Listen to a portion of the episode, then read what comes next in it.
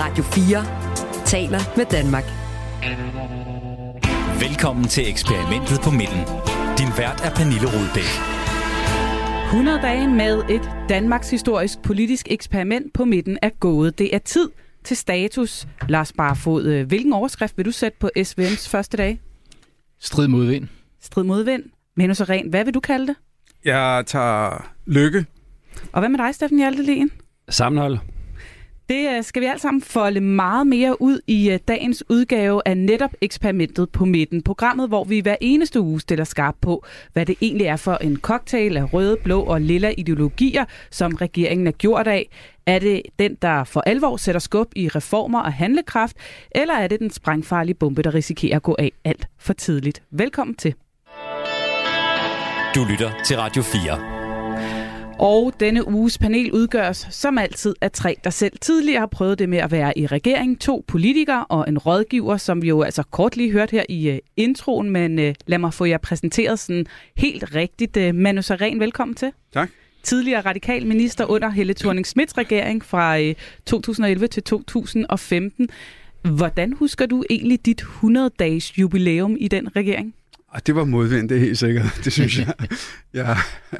Jeg, jeg, slug, jeg, jeg kiggede ja. lidt på nettet og gravede lidt i arkiverne. Der stod masser af artikler om løftebrud og vælgerflugt og sådan noget. Er det også det, du husker? Ja, men altså, jeg synes simpelthen, vi kom så galt afsted. Altså, det var helt vildt. Det var jo, altså, jeg tror, de fleste kan huske det der med, der kommer en god løsning i morgen, og Jamen, det var, det var helt vildt. Altså, for, for mit eget vedkommende, så var, så, det var første gang, der var sådan en brun mand som mig i kirkeministeriet. Ikke? Det var i sig selv øh, Øh, fandt mig øh, modvind, og så kan jeg huske, at øh, jeg tror, det var første eller anden dag, jeg var der, så, så der lærte jeg, at man skal passe på, hvad man siger som minister, fordi øh, det var noget med, om jeg var den første indvandrer, øh, altså indvandrer, der var minister, der blev udnævnt som minister i Danmark, og så fandt man ud af, at der var en eller anden tysker et eller andet sted, og så sagde jeg, okay, så er jeg den første perker i hvert fald. Og så stod det selvfølgelig i ekstrabladet. Men så jeg er den første perker. så var du ligesom i gang med din øh, ministerperiode. Også velkommen til dig, Lars Barfod. Tak for det. Tidligere konservativ leder og minister i øh, VK-regeringen. Der skal vi tilbage til sådan noget 2005 til 2011. Mm. Kan du huske, hvordan du havde det efter de første 100 dage som øh, minister for familie- og forbrugeranlægner, som øh, vel var din første ministerpost tilbage i 2005? Jamen, jeg synes, det var øh, fantastisk at øh, komme med i regeringen. Jeg var ikke med i regeringen fra starten. Jeg var kommet med et par år efter Lykke, slog Lykke skulle jeg til at sige. Øh, efter Anders Fogh havde, øh, havde øh, etableret den regering øh, tilbage i 2001, øh, og øh, jeg synes, det var øh, fantastisk øh, at være med, og der var jo stadigvæk øh, fuld speed på øh, på det tidspunkt. Øh, man øh, gennemførte rigtig meget af politik, og øh, havde på mange måder medvind, så øh, det var en, øh, en spændende tid. Så når man står der 100 dage efter som minister, er man så øh, sådan ved at være lidt brugt, eller er man utålmodig for at komme videre? Nej, jeg synes, øh, man øh, bliver borget lidt øh, med af, at det, øh, det er så interessant og spændende at være med, øh, at øh, man får meget energi af det.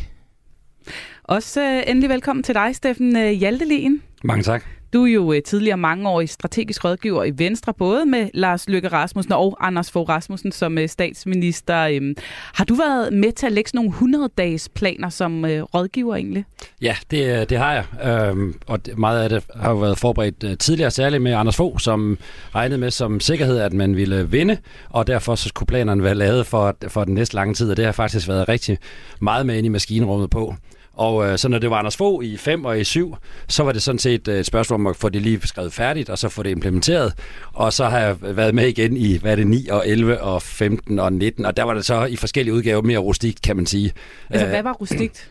Planerne ja, for de første 100 ja, men grund, grunden til, at det var så øh, sikkert i starten, det skal vi også huske, det var, det var jo en, øh, en øh, VK, som havde en helt sikker støtte i, øh, i DF øh, via ambassadør øh, Claus øh, Hjort Frederiksen, som sørgede for, at det fungerede. Og så var, kunne man sådan set, øh, var man, selvom det var en mindretalsregering, var man sådan set sikker på det hele, og derfor kunne man begynde at, øh, at planlægge så grundigt.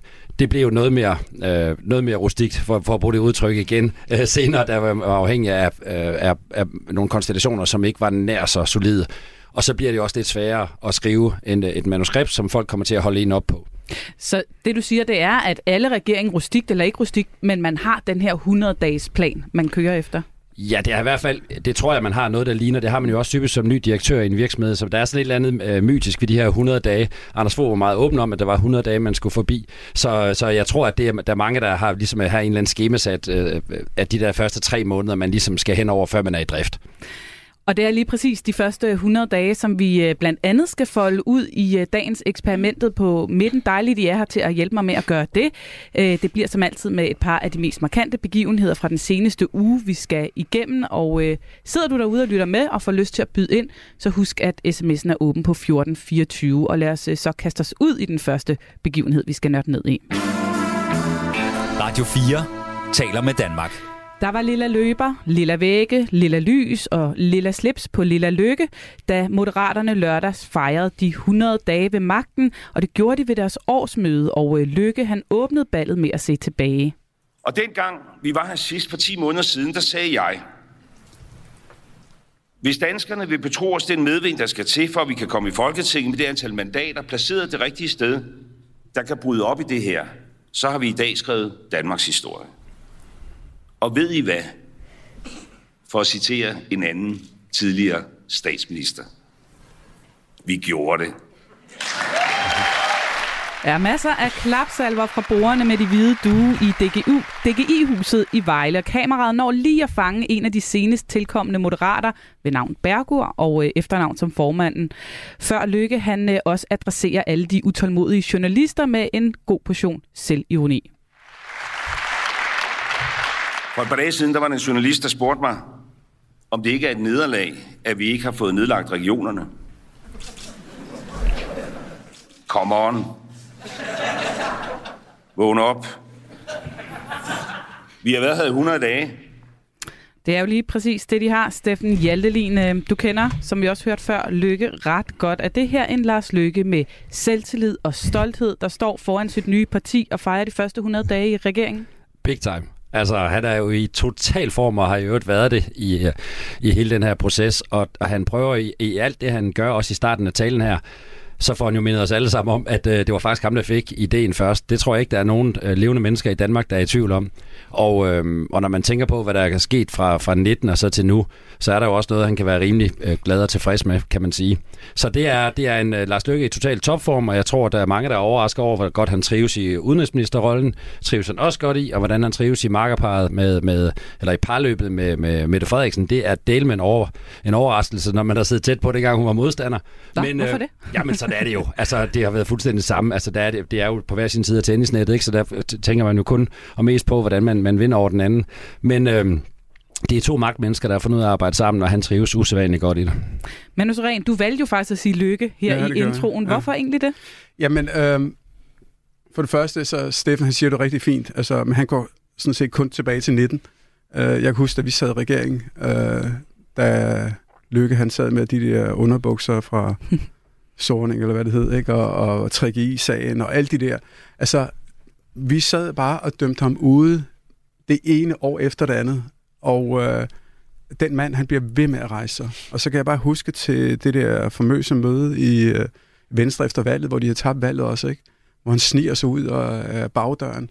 Han er bare færdig, ikke? Og så laver han et eller andet ah, mærkeligt øh, Facebook øh, eller sådan Øh, hjemmesidearrangement, ikke? Får nogle mennesker med, og man tænker, okay, han er færdig, det er synd for ham, men altså, okay, han skal have lov til at prøve. Og han, han har bare ramt bullseye igen og igen de sidste par år. Og, så jeg, jeg, er, jeg er dybt imponeret over det, og jeg er dybt imponeret over hans tilgang. Han fandt en tone i, i valgkampen, øh, hvor vi andre, der skulle sætte et kryds, vi var bare fucking trætte af alle andre. Og så går han ind og er den der alfaderlige øh, mand, og han har børstet alle sine dårlige sager af sig, og han rider på den bølge. Og han, man kan også se det på hele den der Jon Steffensen-sag, som også har været en, øh, en, en del. Ja, han har bare lige børstet den væk, og nu skal vi videre, nu må vi skulle lige øh, komme øh, os over det. Og det, der er sjovt, jeg synes, det er sindssygt symptomatisk, at der, altså, jeg kan se på journalisterne, de spørgsmål, de kommer med, de prøver bare igen og igen og igen at prøve at finde øh, små hår i, i suppen. Og det kan, det, han er teflon, det, det kan ikke lade sig gøre.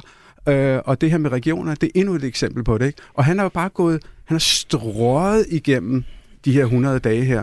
Og grund til, at jeg har taget lykke, det er jo på grund af det, mm. øh, men også fordi, at øh, jeg må sgu indrømme, jeg er, jeg, jeg, er lidt usikker på, hvor han øh, ender hen om øh, 3-4 år. Det må jeg helt klart indrømme. Altså, hvad tænker du på? Jamen Om altså, han skal tilbage og være statsminister, jamen, eller prøv hvad? lige at høre. Han sidder, og er, han sidder faktisk rigtig godt i det, ikke? Og han kunne i yderste konsekvens godt øh, samle blå øh, blok op igen. Jeg ved godt, øh, prøv at høre, det her nuværende projekt, det var også umuligt for et halvt år siden, ikke? Øh, det mærkelige er, at konservative har ikke kunne øh, kapitalisere på det her. Øh, det, det, det er der alle mulige andre, der har gjort. Så jeg synes, det er... Jeg siger bare, hold nu bare lige de der ting åbne. Steffen Hjaltelin, du står og hopper, danser, tripper og fakter. Øh, Nej, der, jamen, der det, noget, gør, det, er måske bare, det er måske mest min natur. Nej, det er bare, øh, som Manu han siger, at han er, han er svær at slå ned. Jeg sagde det i det første, øh, en af de allerførste dage i valgkampen, der var jeg tæt på sandheden og sagde, at en ting, der var sikkert i det her valg, det var, at Lars Løkke ville blive minister. Fordi jeg kender ham rigtig godt, og jeg har sagt til ham en gang, at det var bare det, her- den, det citat, som måske er lidt sjovt. Jeg sagde, efter en atomkrig, så plejer man at sige, at der kun er to ting tilbage. Det er Rotter og Keith Richards. Men der er tre. Altså, Lars Løkke vil også dukke op bag ved, ved morbrokken. Du kan simpelthen ikke slå ham ned. Lars Barfod, du kender også Lars Lykke rigtig godt. Mm. Nu står de her og er jo øh, nærmest, nærmest faldet helt på halen over... Ej, ikke på øh, halen, bare... Ej, altså, det, det det, er- det, det, Okay, er sgu det vil jeg ikke siddende på som fejl. Han kæmper bare ret meget. Hvad, er- deler du den oplevelse af Lars Lykke her på Moderaternes årsmøde, at det er en kæmpe sejr for ham at stå her 100 dage efter øh, i, at være trådt ind i en regering som udenrigsminister og med et nystiftet parti? Altså, man kan jo ikke mene andet. At det er det jo. Det er jo en kæmpe triumf øh, for, øh, for Lars Lykke, at han står der, hvor han står nu. Og jeg er også enig i, at det, det, det er bemærkelsesværdigt, at jeg var sådan set ikke i tvivl om, at han ville trives som udenrigsminister i sig selv. Men at han kan lave det parløb med Mette Frederiksen og til synligheden ligesom acceptere, at det trods alt er hende, der sidder for bordenden øh, og er statsminister. Øh, men det lader til, at det fungerer godt. Og det er det sidste, det, det er jeg enig i. Det, det, det, det var noget, man sad og tænkte, går det nu an? Men det gør det jo til synlædende. Han trives rigtig godt. Hvis jeg så skal være den, der skal, om ikke dråbe malurt i bæret, så alligevel lige tage nogle nuancer ind i det billede, så må man sige, ja, det er fantastisk dygtigt gjort, men han var også rigtig heldig. Altså, øh, øh, dels, han lige fik de mandater, han gjorde øh, i den samlede konstellation, og at forhandlingerne på Marienborg øh, til sidst i slutspillet førte til, at han kom ind i billedet. Det havde jo gjort en kæmpe forskel, øh, hvis nu de konservative for eksempel havde sagt, ja, vi er også med, og de radikale, Radikale også, øh, havde han så også fået den plads. Mm. Øh, hvad nu hvis Venstre, som det næststørste parti, havde sagt, vi vil have udenrigsministerposten? Hvor var det så, Lars Løkke? Var han så sundhedsminister i dag, eller hvor var han så henne? Altså, øh, så der er rigtig meget dygtighed øh, i det, men jeg siger, det, det er både lykke og held, havde nær sagt, Sådan er det øh, at han er landet, hvor, er hvor han er. Det er den ene nuance. Den anden nuance øh, er, at øh, jeg synes, det bliver lidt interessant at se, hvordan de placerer sig politisk. For der er jo rigtig mange, som har støttet øh, åbenlyst øh, ideen om samarbejde hen over midten. Det har jeg sådan set selv argumenteret for i mange år, øh, at man skal. Øh, men øh, det, som man mangler, det er at se præcis, hvad er det for en idépolitisk linje, de lægger på længere sigt. Fordi man kan jo ikke, jeg kan godt lade mærke til Lykke, han siger, at vi laver reformer fra midten, men man kan jo ikke bygge politik alene på sådan noget geometri, mm. om man er i midten. Man må også have noget, der rækker længere ud for at vise folk, hvor er det, man er rodfæstet henne. Og det behøver ikke at være et traditionelt ideologisk billede, men man må bare finde et eller andet, jeg nær sagt, nogle grundholdninger, man styrer efter. Man må have et kompas Og det har du ikke set et endnu, politisk du helt? Og jeg synes, jeg mangler at se det der politiske, men det kan jo nås, det er jo et nyt parti, mm. men de skal udvikle et politisk kompas, så man kan se, hvad det er for en retning, de tager, er ud over, at de vil være på midten, for det kan jo ikke være et mål i sig selv. Så her der taler du specifikt om moderaterne, hvor du Ja. mangler at se det politiske Ja. kompas mere end Ja. for regeringen. Ja, det er rigtigt, ja. Ja. Øhm, det er jo også en Lars Løkke Rasmussen, som godt kan læse meningsmålinger, og øh, nu står vi her og snakker om, hvor, hvor stor en sejr det er for ham. Men hvis han kiggede i den voxmetermåling, der kom i forbindelse med 100-dages øh, jubilæet, så kunne han jo se, at øh, det kun var en fjerdedel af vælgerne, som synes, at regeringen rent faktisk er, er kommet godt for land. 47 procent svarede, at de var decideret uenige i, at øh, SVM-regeringen har gjort det godt indtil videre. Og øh, Lars Løkke Rasmussen, han blev selvfølgelig også forholdt de her øh, meningsmålinger, den folkelige afklapsning, da han øh, fik stukket hele den danske pressekorps mikrofoner i hovedet efter sin tale. Der sagde han sådan her. Vi er jo ikke ligeglade øh, med meningsmålingerne, men vi har alligevel besluttet et eller andet sted at tage lidt skyklapper på og sige, nu handler det altså om at blive i, øh, i, øh, i sporet, øh, fordi vi har en unik chance for at fremtidssikre det her samfund, og den må ikke glippe, fordi vi pludselig bliver forvirret og bliver bange for en eller anden øjeblikkelig øh, vælgeranalyse. Det er jo også med til den her historie, at der er jo ikke noget alternativ til den her regering. Det kan godt være, at den ikke har et flertal i målingerne, men hvad er det så for en regeringskonstellation, der alternativt har det? Altså, der er jo ikke noget alternativ til den regering. Og den eneste, der kan vælge den her regering, det er jo regeringen selv, og det har vi ingen ambition om. Men Seren, vi taler om, at øh, Løkke i hvert fald er kommet flyvende fra start i den her regering. Er regeringen også kommet flyvende fra start her de første 100 dage, hvor at, øh, vi har jo set adskillige meningsmålinger og grafer og alt muligt andet, som jo viser, at øh, der er rigtig mange af dem, der stemte på de her tre partier ved valget, som lige nu siger, at de ikke vil stemme på dem. Jamen, det er jeg fuldstændig enig i. Jeg synes, de er kommet sindssygt dårligt fra start. Øh, jeg kan ikke rigtig øh, huske og at komme i tanke om nogle succeser. Og når jeg siger succeser, så, så kan det godt være, at der har været en masse ting, men jeg måler det ud fra sådan, øh, pressesucceser, altså hvad folk de læser og hører om. Øh, hele øh, Stor Bededag var, synes jeg, og det er sindssygt nemt at stå og sige for mig, altså, men jeg har, nu spørger du mig, altså helt uh, Stor Bededag var en katastrofe. Uh, det behøvede man ikke. Uh, det går jo også, det synes jeg meget godt i dansk økonomi. Uh, og, uh, uh, og det, der sker, det er jo, lige nu er der jo ikke nogen panik. Altså, jeg kender jo ikke Lykke så godt, men jeg kender Mette rigtig godt, ikke? Og jeg ved bare, at hun er bare kold i røven. Altså, fuldstændig. Uanset øh, hvor, hvor, hvor ned og ned og ned det går? Nej, nej, på nuværende tidspunkt, ikke? Men det, der sker, det er, og det, der bliver interessant at holde øje med, det er jo for det første, så øh, selvfølgelig fagbevægelsens reaktion her, især her 1. maj, det glæder jeg mig til, men også øh, når der er gået et stykke tid, om det her det bider sig fast, om fortælling om den her regering bider sig fast omkring, øh, som de gør rigtig godt, oppositionen, det der er tilbage, altså omkring magtfuldkommenhed og, øh, og de ting, øh, der bliver sagt. Fordi hvis først det bider sig fast, så, så kan det være svært at hive sig op igen. Og det, der så sker helt naturligt, det har vi set 7.000 gange, det er, at øh, menige medlemmer begynder at lægge og brokke sig. Vi har set det allerede lidt nu fra nogle socialdemokrater i, øh, i Jylland også, øh, der begynder at blive lægget for K-møderne, på Ø-møderne. Og, og, det, det, og det er sådan, altid, synes jeg, sådan et tegn på, at okay, nu begynder der at, at ske et eller andet. Og der er 100 dage ingenting. Øh, mm. så, øh, men jeg ved bare, hvert fald med det, øh, fordi hun sidder i toppen, altså hun, det er hun fuldstændig, fuldstændig ligeglad med. Steffen Hjaltelin, du sagde jo, var det sammenhold, du sagde ja. i uh, introen her? Uh, nu snakker man jo så rent om, at uh, hvis der er tilpas meget modgang i tilpas lang tid, så kan det begynde at lirke og knirke lidt. Uh, hvordan passer det sammen med det ord, du valgte? Øhm, jeg synes, det har knirket utrolig lidt, i betragtning af, hvor meget, øh, utrolig meget modgang, der har været. Fordi der har været total modvind hele tiden. Jeg kan måske lige komme tilbage til, at jeg, jeg vil gerne se det som tre individuelle partier i forhold til genvalg. Hvis vi tager til, med hensyn til sammenholdet, så synes jeg faktisk, det er, det er vildt, at der ikke var flere, øh, som, øh, som skred på, på, på bededag.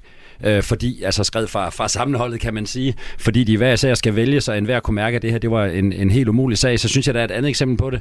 Det er, at vi ser øh, Bergur øh, tage et Europaparlamentsplads, som er vundet af Søren Gade med 200.000 stemmer fra Venstre, øh, og så hiver den over til Moderaterne. Det havde udløst et ramaskrig, hvis ikke de var i regering sammen, men det er der også styr på. Så jeg, jeg har simpelthen et indtryk af, at de er, at de er virkelig gode til at holde, at holde sammen på det hele. Når det så kommer til næste valg, hvor vi ser, hvad konsekvenserne er for det her, så er det tre forskellige situationer. Lars Løkke, han er faldet, han er sævet i meningsmålingerne, fordi vi går op i politik her, men de fleste går ikke nær så meget op i politik, som de gør i en valgkamp. Han startede før valgkampen på 1,9 og sluttede på 9,3, var det vist ikke?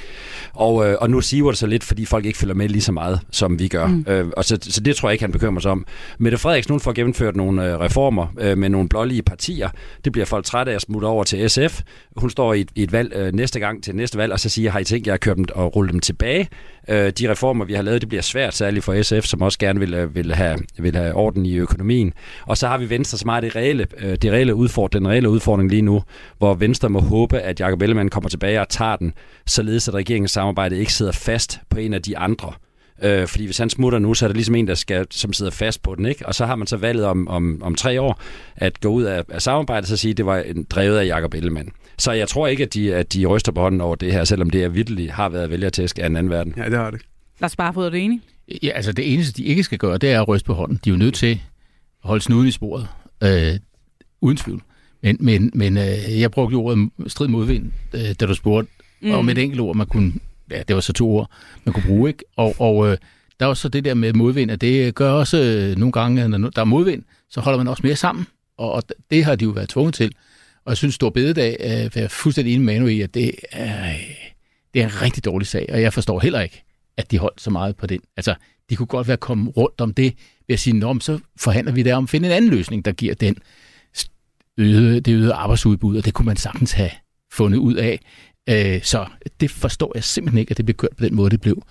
Men, men, men lige så meget som det er en dårlig historie, så er det et eller andet sted også en god historie, fordi med al den ballade, der var, og når man så debatten i Folketingssalen om det og så videre, de stod jo sammen. Ja, der var ikke det er nogen, der rystede på hænderne. Selv Moderaterne, som vi vel alle sammen lige holder lidt øje med, kan de nu holde sammen? Det er jo nye politikere. Forstår de ligesom, at de skal være en del af et hold, og de mm. kan ikke bare komme med, meldinger i øst og vest. De holder jo sammen. Mm. De har en rigtig god politisk ordfører, som øh, er helt ny i Folketinget, men som jo gør det, synes jeg, blændende godt. Øh, så, så på en eller anden måde, så er den der storbededagsferie også en god historie, fordi den har vist, at de kan holde sammen selv ja. i virkelig Selv når de træffer beslutninger, som ingen forstår, inklusiv jer. Ja. Ja. ja, men det skulle man altså også kunne holde sammen altså efter så kort tid. Det, er- altså, det er jo ingen, altså, tre måneder, mand, det er jo ingenting. Men det er på den anden side af tre forskellige partier, som bare slet ikke har, været, har nogen ja. øvelse i at holde sammen, og som ikke øh, refererer til den samme. Jeg tror også noget af det skyldes, at Mette Frederiksen er utvivlsomt øhm, øh, magtfaktoren i sit parti, og sørger for, at der er ingen, der tør gå op mod hende. Tilsvarende på Lars Løkke, og Troels har faktisk haft lidt af den rolle over i, i Venstre. Man ved, at det bliver bøvlet, hvis man går op mod Troels i den her situation. Ja, og når man ser på Socialdemokraterne, altså med det tryk, der var fra fagbevægelsen, så er det nu meget godt gået, at de har holdt sammen, som de ja, Ja, gjorde. Øh, og øh, igen, altså Moderaterne, der må sidde nogen i Moderaternes gruppe, der har rystet på hænderne med alt det tryk, der var, men de holdt alligevel sammen. Så jeg synes, det, det er meget godt gået. Jamen, jeg vil bare sige, og nu kan vi være enige eller uenige i to øh, på hver min side, men, øh, men I kan da godt huske, altså, når vi stod i de der situationer, der, der var en variabel, vi altid sådan indregnede, når vi lå under dynen eller et eller andet, ikke? det var jo øh, væl, vælgernes hukommelse. Ikke? Ja, ja. Altså, den, vi havde den der, okay, den, den, er, den er meget kort, og det er de skulle sikkert glemt. Ikke? Og det håbede man bare på. Mm.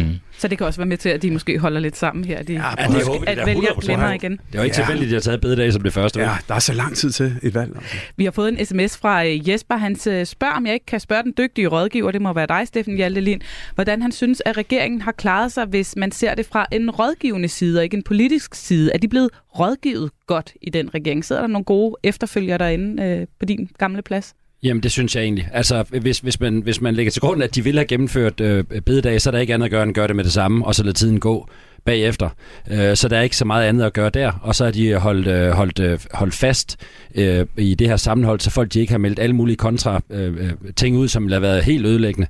Så det, jeg synes sådan set, i, i lyset af det, man kan diskutere, om man, om man skulle have indført øh, stor bededag, det er jo, de har jo været i den helt usædvanlige situation, at fagforeningen på den ene side, fagforeningen har været dybt uenige, og mange økonomer på den anden side har været uenige. Man plejer ligesom, når man indfører reformer, så plejer man at være enige med økonomerne, så må man tage skraldet.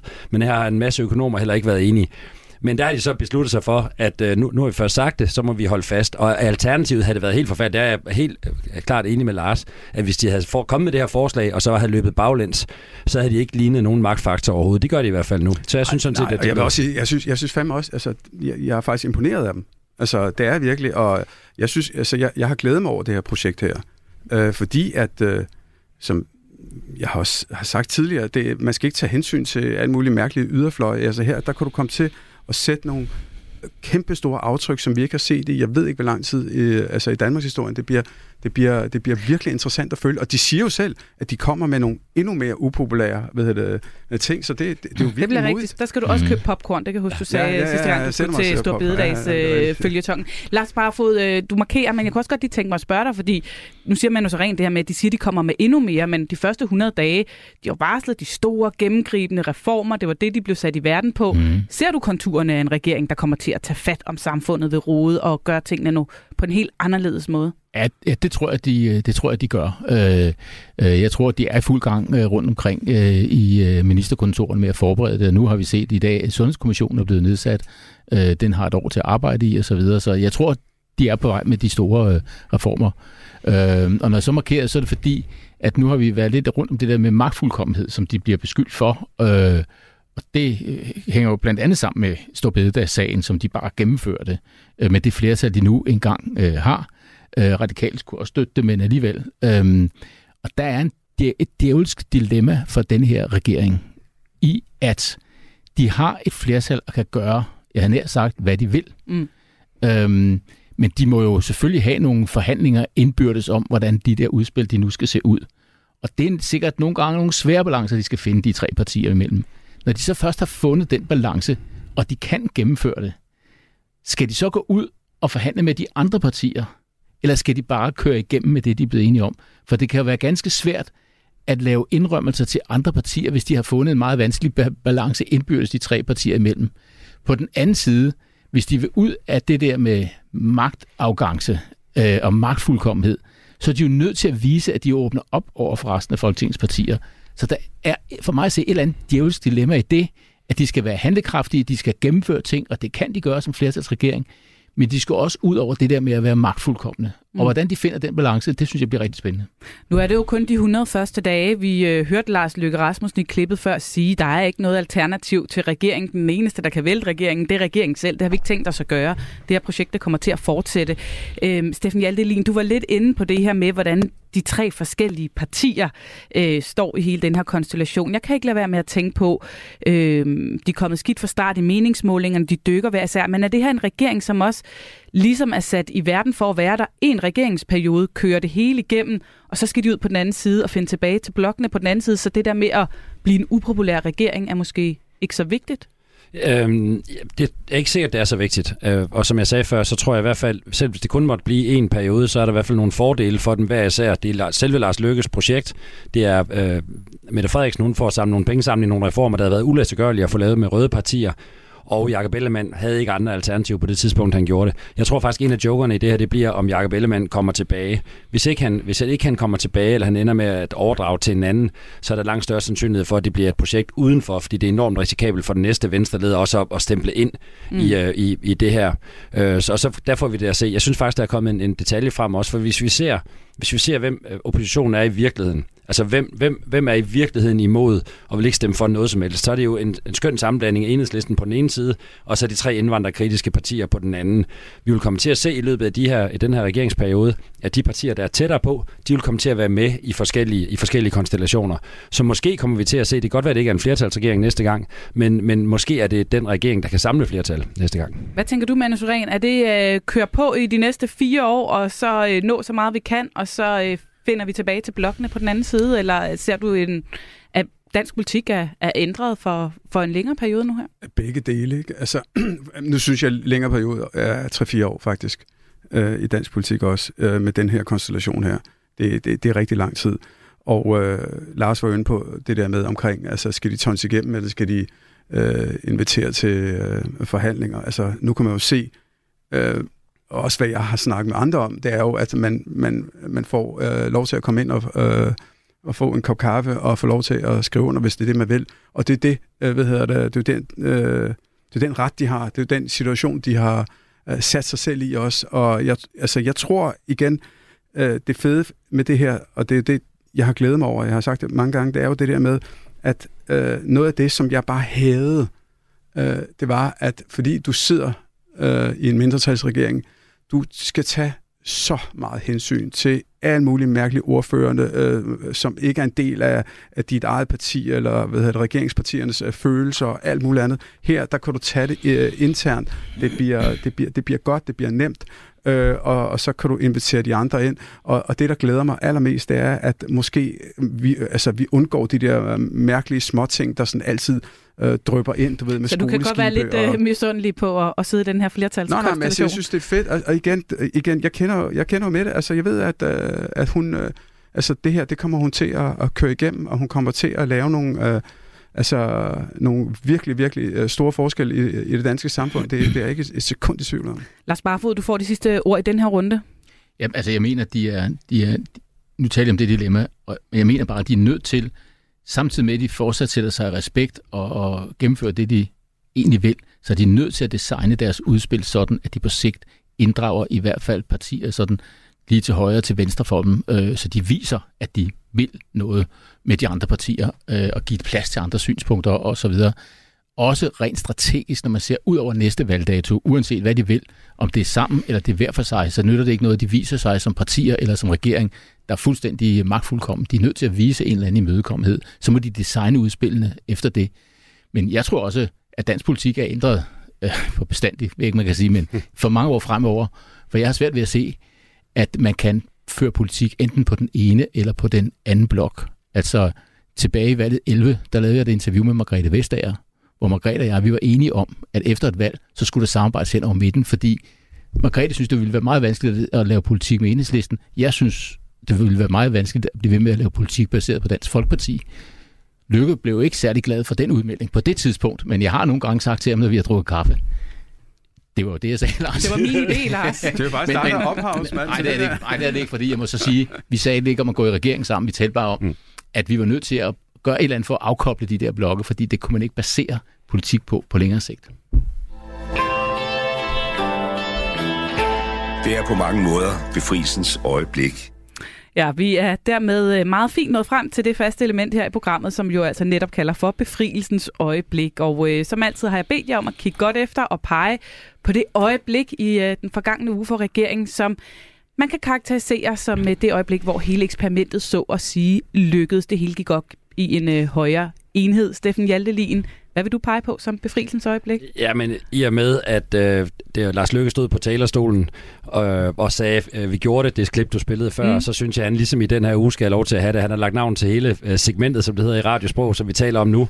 Og det fik i hvert fald mig til at tænke tilbage på en forårsdag i øh, 2019, hvor, hvor jeg var op ved Lars på Marienborg, og han så siger, øh, jeg har jo skrevet en bog, øh, som, øh, som vi lige skal finde ud af, hvordan vi håndterer i valgkampen. Øh, så det var, jeg, var så, jeg var en af de få mennesker, der kendte til det øh, meget tidligt og diskuterede det, og jeg var jo også øh, øh, artig overrasket over, at han gik så langt ud af det, selvom det var diskussioner, vi Du havde kendte haft. overhovedet intet til bogen, før den var der heller? Jo, det her det er før den var der. Ja, altså, det var okay. før den var der i Hvor offentligheden, meget ikke? før? Jamen, det er nogle måneder før. Okay. Øh, så, så nogle måneder før den kom ud, den skulle ligesom planlægges, hvordan man tog den ind i en, i en valgkamp, og vi nåede frem til, at vi havde lavet og forberedt en, øh, som en del af valgkampen, øh, Danmark skal ledes fra midten, altså og have lavet en kampagne, som hvis den var glædet tilstrækkeligt godt ned i Venstre, hvad den ikke gjorde, så havde det været sådan, at vi havde kørt det videre derfra. Og så bare se, hvad der er sket fra den gang til, til Lars ud af Venstre, øh, og til at og, og, og, og lave alt muligt andet, og så til i gang med at, at starte noget som politiske mødested, som endte med at blive til et parti, altså til at stå der ja, ja, det er jo bare, altså ud fra så bare sådan rent sliderperspektiv, så respekt, respekt for ikke at give op. Altså. Så den her uge, synes jeg, at befrielsesøjeblik, det er til, uh, til Lars Løkke. Da han sagde, vi gjorde det, ja. Ja. som uh, Helle thorning Schmidt egentlig er ophavskvinde bag de nøjagtigt, ord. det er helt meta. Ja. Manu Seren, hvad, hvad vil du pege på som uh, befrielsens øjeblik i den forgangne uge? Jamen, jeg kunne godt have tilsluttet mig det, øh, det der, vi gjorde det. Det har jeg også en vis forkærlighed for. øhm, men mit befrielsens øjeblik, det, det kunne faktisk være både det ene og det andet. At forstå på den måde, det kunne også have været det der ugens bastard også.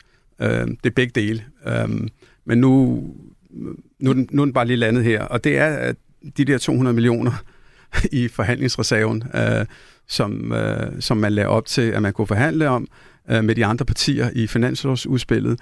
Og grund til, at jeg, jeg har taget det frem på den måde her, det kunne også have været det modsat, som sagt, det er, at jeg synes på en eller anden måde, det, det viser netop, øh, det indkapsler, øh, hvad hedder det, øh, øh, situationen i øjeblikket. Ikke? Altså, de, jeg synes, det, det, det, det viser både Mette og Lars' beslutsomhed. Ikke? Altså, det er sådan, på at høre, det er sgu det, I får, og, og sådan er det. Og det viser også lidt det dilemma, som Lars øh, var, øh, var inde og øh, snakke om før. Ikke? Altså, hvad skal man give? Hvad skal man tage? Hvor meget skal man øh, lukke op til? Og det her, de her 200 millioner, altså hvis man har været i politik, og man har været i finansårsforhandlinger, og man ved, at du så griner, Steffen, ikke? Altså, det er 200 millioner, det er et indgangsbeløb, ikke? Det er, altså, det er ingenting. Og det skal vi dykke ned i Ja. uh, lige om lidt, hvor vi skal min, vende øh, hele ja. finansloven. Så får du lov at folde, folde dine pointer meget mere ud der. Lars Barfod, befrielsens øjeblik. Jamen, jeg havde egentlig, da jeg tænkte over det øh, i går, for vi havde jo fået det som hjemmeopgave og tænkt Mm. mm. lidt over det, øh, der havde jeg egentlig også øh, noteret Moderaternes årsmøde. Øh, men lige på vej ud af døren hertil, så skiftede jeg mening, fordi øh, der så jeg lige første halvdel af pressemødet om Sundhedskommissionen. Og der kan selvfølgelig være sket noget i anden halvdel, fordi nu skulle jeg så gå. Der kunne være sket et eller andet der, som ikke var godt. Men det jeg så, det var uh, tre stærke politikere, altså en statsminister, en sundhedsminister og en udenrigsminister, der præsenterede Sundhedskommissionen. Og de uh, gjorde det fremragende. Det er jo et godt initiativ. Det er en god kommission, de har fået nedsat. Uh, det er en af de store reformer, jeg tænkte, kommer de i land med noget der, hvor folk nikker og siger, okay, nu sker der noget med vores sundhedsvæsen, så er det godt nok stærkt gået. Og øh, de viste et godt sammenhold og fremlagde det på en rigtig god måde. De virkede som en enhed. Så jeg vil sige, det var sådan et øjeblik for mig, lige på vej ud af døren hertil, hvor jeg tænkte, det går faktisk meget godt for dem. Men jeg bliver nødt til at spørge en kommission, der skal præsentere noget om et år. Jeg ved godt, at de sagde, at de fik travlt. Det er en stor opgave, mm. men er det befrielsens øjeblik for en regering, at de har en kommission, der kommer med noget om et år? Altså, øh, det, det, der skal jo tid til, og det har de jo sagt hele tiden. Altså, man kan jo ikke bare lige lave et sundhedsudspil og konkret og gennemføre det på, øh, på 100 dage. Der skal nok øh, den øh, grundige gennemgang af tingene til. Så jeg synes, øh, det er helt naturligt, at de gør det på den måde. Men det var lige så meget den måde, de fremstod på i enighed om at gøre det, og øh, øh, når man sådan så dem sammen, så tænkte man, de kan altså faktisk godt optræde som en helhed, øh, som virker rigtig stærk. Radio 4 Så det var ikke bare indhold, det var også attitude. Vi er i øh, fuld gang med det program, som vi jo altså kalder Eksperimentet på midten. I studiet har jeg fornøjelsen af Manu Saren, Lars Barfod og Steffen Hjaltelin, og jeg selv hedder Pernille Rødbæk. Og øh, nu spoler vi så tiden tilbage til øh, torsdag kl. 12. Omgivet af Finansministeriets høje hvide paneler og mørkegrønne tapet, ja, der står finansminister Nikolaj Vammen, Venstres Troels Poulsen og Moderaternes Jakob Engel Schmidt klam. Især sidstnævnte har glædet sig til at præsentere finanslovsudspillet. Der er jo mange debuter her i tilværelsen, man glæder sig til, eller kan glæde sig til. Og jeg har jo også set frem til at, at stå her i dag. Og men jeg nok ikke er ekspert i økonomiske kunstværker, håber jeg dog, at jeg kunne sætte et par, par passende ord på det, I ser foran jer alligevel. Pressemødet løfter sløret for et finanslovsudspil, der er så kedeligt, at den konservative Mona Jul kalder det for tørre end en skambak grahamsbolle på Twitter. Nikolaj Vammen, han bruger lidt andre ord. Den største udfordring, som øh, danskerne og dansk økonomi står overfor lige nu, det er den øh, meget høje inflation. Det er noget af det, som virkelig... Og øh, så hjælper det jo selvfølgelig heller ikke på øh, underholdningsværdien, at øh, PowerPointen sådan ikke rigtig gider at følge med, da Troels Lund Poulsen har ordet. Vi forventer en afdæmpning på arbejdsmarkedet, der vil være mildere end set i forbindelse med tidligere tilbageslag. Ja, I må lige bære over. Det tager lige lidt, inden de der tilbageslag kommer helt frem på skærmen. Beskæftigelsen den faldt øh, for eksempel øh, hurtigt. Og Ja, lidt mere festligt bliver stemningen så til gengæld, da journalisterne får lov til at få ordet. Og en enkelt spørger ind til den der rekordlille forhandlingsreserve på 200 millioner kroner. der giver I de andre partier i Folketinget en næsten bare røv og trut i. Hvorfor ikke bare give dem en helt bare røv og trut i, sæt den til nul, og så spare de forhandlingsmøder? Det var da en malende beskrivelse. Ja, jeg vil sige, det, det, det spørgsmål havde du virkelig tænkt over formuleringen på. Ja, Lars Barfod, man må også gå ud fra at regeringen, som Manu Seren var inde på, har tænkt meget over det her 200 millioner kroners øh, forhandlingsreserve. De plejer jo at ligge på 1,2 milliarder, 1,5 milliarder har det ligget på de to foregående år, så det er noget af et ryg nedad, man har valgt at, at tage her. Hvad er det for et budskab, man sender til de andre partier med 200 millioner kroner? Ja, men det er jo, at der ikke bliver nogen øh, særlig forhandling. Der bliver ikke øh, drøftet nogle store væsentlige ting. Der sker ikke nogen store ændringer.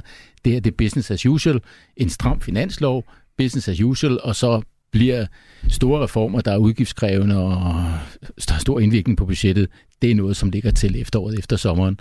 Altså 200 millioner, det er, hvad enhver finansminister har i skuffen, når han kigger efter, øh, hvis nogen skal bruge dem. Altså anderledes er det ikke.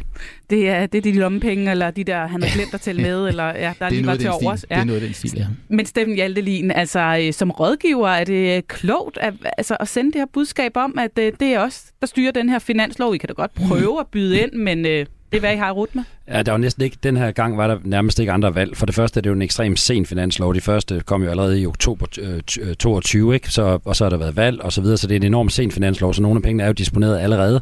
Og så ved vi, vi ser jo, at Ukrainefonden er disponeret, og der er disponeret til akutparken, og der er disponeret til inflationshjælp. Så det der er tilbage er jo ingen verdens ting, og det er fuldstændig rigtigt, det ingenting er. Hvis, hvis lytterne har, har glemt det, så er det 1.100 milliarder kroner i statsbudget, ikke? Så det ud af det her, så er det så 200 millioner. Så det er absolut ingenting. Og det, jeg kom bare til at tænke på, at det, øhm, at det, det de partier, de får så en lille smule, folk kan så få lov til at sige, at de har givet 30 millioner til psykiatri eller noget. Og vi havde altid sådan, i, når, vi, når vi jokede med det, når der var så utrolig få penge til noget, der skulle lyde noget, så galt det om at sige det langsomt. Det har I hørt før. Og derfor tilbyder vi 100 millioner kroner til et eller andet emne. Så det her, det skal virkelig, virkelig siges langsomt, fordi det er virkelig ingenting. Men altså, hvad, hvad så, hvis vi skal tage journalistens spørgsmål lidt for gode varer her? Kunne de rent faktisk have sagt der er intet at forhandle om? Eller giver det mening, at der trods alt er 200 millioner, de når har, det er de så har lidt? Over, de har givetvis overvejet begge dele, om det bare kommer til at... Fordi de vidste jo også godt, at øh, de ville få kritikken. Men jeg tror, det kommer tilbage til, at Lars Barfod siger, at det her, det er jo ikke alle partierne, der kommer til at byde ind med det, men måske radikal og nogle af de partier, som egentlig godt vil være venner af regeringen, kan man sige, eller samarbejdspartner for regeringen, de ender så med at sidde tilbage, og så får de noget, der virkelig betyder noget for dem. Så det skal ikke, man skal ikke se, at det skal splittes ud på hele oppositionen, men på de, der ender med at være tilbage i de sidste dage. Det er jo en... Øh, Lars Barfod, du vil lige Okay, øh, det er bare det der med de der penge, der er til rådighed. Altså, histori- der er jo den historie, jeg ved ikke, om den er rigtig, men den er god. Uh, det er, da Jacob. Jacob Havgård, han var den afgørende stemme i, i forbindelse med en finanslov, da Måns Lykketoft var finansminister, så skulle Jacob Havgård op til Måns Lykketoft for at forhandle, for hvad han nu skulle have for at stemme for den der finanslov, og så havde han noget med øh, et behandlingshjem, øh, som de kunne godt bruge 50.000, og så havde Måns Lykketoft efter sine sagt til ham, nej, altså nu skal du høre her, Jacob Havgård, altså det, det er alt for lidt, altså du skal bede om noget med nogle millioner eller sådan et eller andet, og så havde han så gjort det, og hvis nok for, for, forgyldt det der øh, sted øh, i mange år fremover, fordi øh, det skulle være noget med nogle millioner, ellers så synes Mogens Lykketoft selv, om han var finansminister, det var dog lige under kanten at bede om 50.000 for en finanslov. Og så skulle han lære at sige det rigtig, rigtig langsomt, Ja, de millioner, ja. han fik. Men så rene, sidder oppositionen her og tænker, fair nok, eller øh, altså, kommer de til at bide til bold på det her? Det, der, det er virkelig en våd klud, altså lige hovedet på dem. Og, og jeg synes også, altså den der klud der, den minder dem også om tingenes tilstand. Altså, det er bare sådan, virkeligheden er. Jeg skal lige sige, for fairness skyld, så synes jeg også, der er blevet nævnt, at, at øh, altså, okay, der var 200 millioner, men at øh, hvis man selv kom med nogle penge også, altså, mm. så kunne man også, øh, mm. altså forslag til finansiering, så kunne man også øh, regne med, at det blev taget med ind. Ikke? Men, men, jeg synes, men jeg synes bare, det var sjovt, ikke? og både den der bemærkning fra journalisten, men sådan set også øh, Troels Lunds bemærkning omkring, at øh, da han blev forelagt det omkring de der 200 millioner der, hvor han begyndte at lave et eller andet, øh, altså forvilde sig ud i et eller andet billede med sin datter, og det svarede til, at hun skulle have en is. Ja, og jeg alt har det her. andet. Vi kan lige prøve at høre, hvad det er, han, Ja, det øh, var- han siger. Det svarer lidt til, når jeg snakker med min datter om, øh, hvad hun skal have. Øh, hun går altid efter at få en stor is. Altså, man, man kunne måske også anvise en is, der kunne være lidt anderledes. Giver det mening? Jamen prøv at høre, det, men Meget det, et eller andet sted, det, giver- for det første giver det ikke nogen mening, og for det andet så er det bare fuldstændig langt ude, ikke? fordi det han også gør, det er, at han, øh, han sammenligner også oppositionen med øh, sin egen datter, ikke? og med al respekt for hende, så jeg synes, altså det der, det var, jeg tror, han øh, kom til at sige noget, han skulle fylde noget tid ud op i hjernen, øh, og så var det, der, der var nærliggende. Men en våd klud til oppositionen fra en regering, som allerede har haft oppositionen rimelig meget på nakken. Du har været inde på det flere gange, øh, Lars Barfod. De risikerer at blive beskyldt for at være magtfuldkommende for at, at, at trumle igennem her. Er det så klogt at, at smide en våd klud i, i hovedet på oppositionen? Øh, Jamen altså, øh, jeg hælder nok lidt til, at det var det, var det der var at gøre, fordi øh, forberede kæmpe store udspil, der skal forhandles øh, nu, det er nok lidt tidligt, så jeg tror ligesom, at det var det, der var at, øh, at gøre. Jeg synes heller ikke egentlig, at der, nu hørte jeg godt øh, citat fra Mona Jul, men, men, men egentlig er de jo ikke blevet udsat for særlig meget kritik for det. Ej, de andre partier har vidst, at det ikke var på finansloven, Ja, ja, hvor, det, hvor det er bliver det. noget. Ja. Ja. Det bliver på de efterfølgende, øh, de her store reformer, der skal mm. forhandles nu, hvor man håber at få noget mere. Det er jo en øh, uh, SVM-regering, som er bygget på fortællingen om, at uh, vi står i ekstraordinære krisetider og brug for det brede samarbejde over midten med til at lave de her gennemgribende reformer. Uh, nu har regeringen jo så også i forbindelse med den her fremlæggelse løftet sløret for den økonomiske virkelighed, som man kan sige danner rammerne for det arbejde og de reformer, som den gerne vil igennem med. Nikolaj Vammen, han sagde blandt andet sådan her.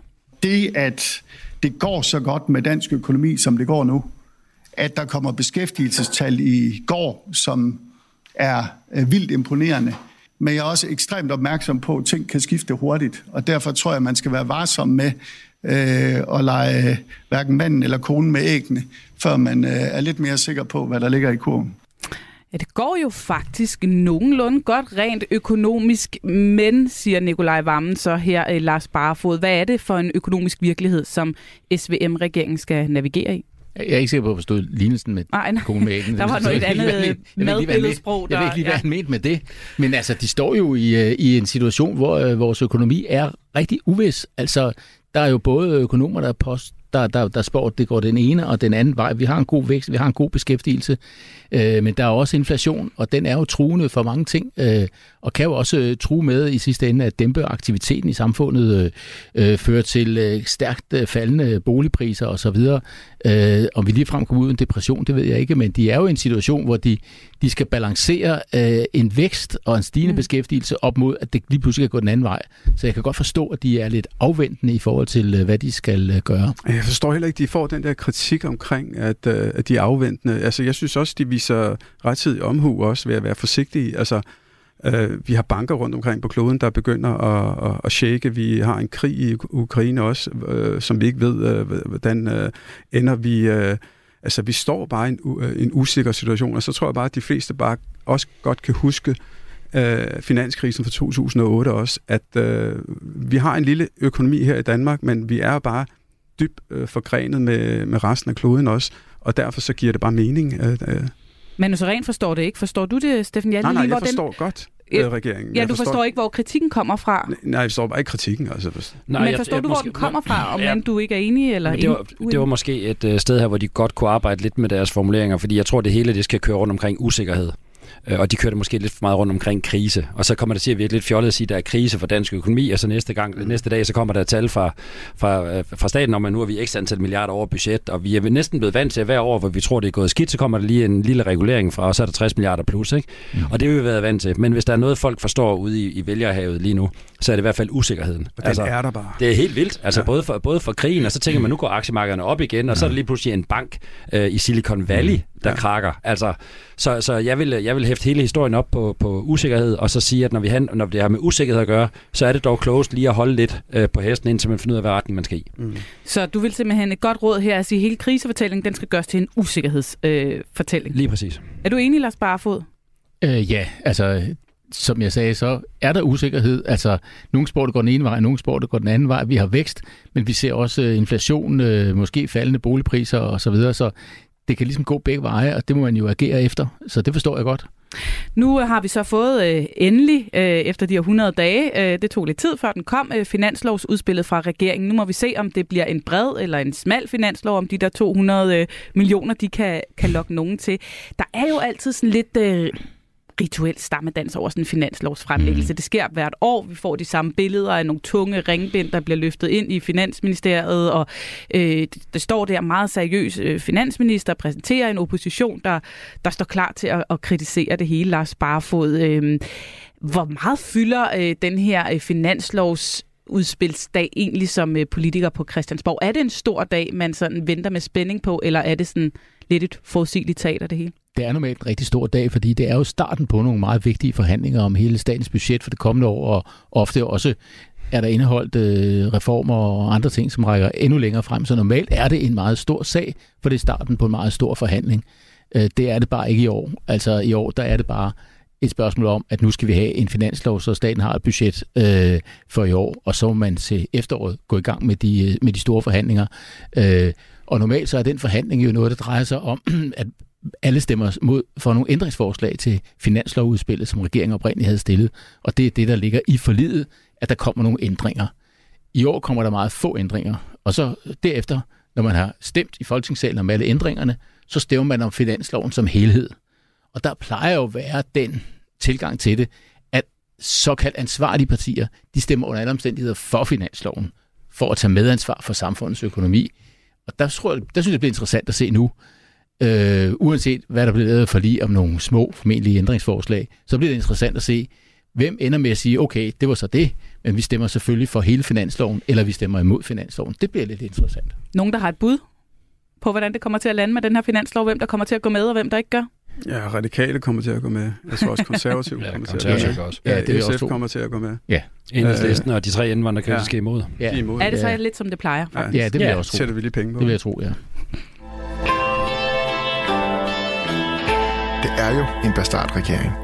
Ja, når man blander to eller tre ting, der ikke umiddelbart passer sammen, så kan det jo altså også resultere i noget lidt mærkeligt, en art bastard. Og øh, det er det punkt, vi er nået til. Jeg har nemlig også bedt jer om i hver sær at pege på den ting, eller en udtalelse af en person, noget i den forgangne uge, som vi kan kategorisere som ugens politiske bastard. Øh, Manu Saren, vil du ikke lægge for her? Jo, men jeg har mange jo. Nå, men, men jeg skal nok, den bedste ja, ja, men altså, det ved, jeg synes, noget af det, det handler om, når nu man har siddet 100 dage, så, så synes jeg, at altså, altså, jeg synes, jeg vil have lavet en, øh, en presseoffensiv, et eller andet, stemme du er mere klog øh, på de her områder her, det er omkring at skabe en fortælling omkring den her regering her. Det synes jeg simpelthen ikke, man har. Øh, altså, jeg synes simpelthen, det, det flagrer.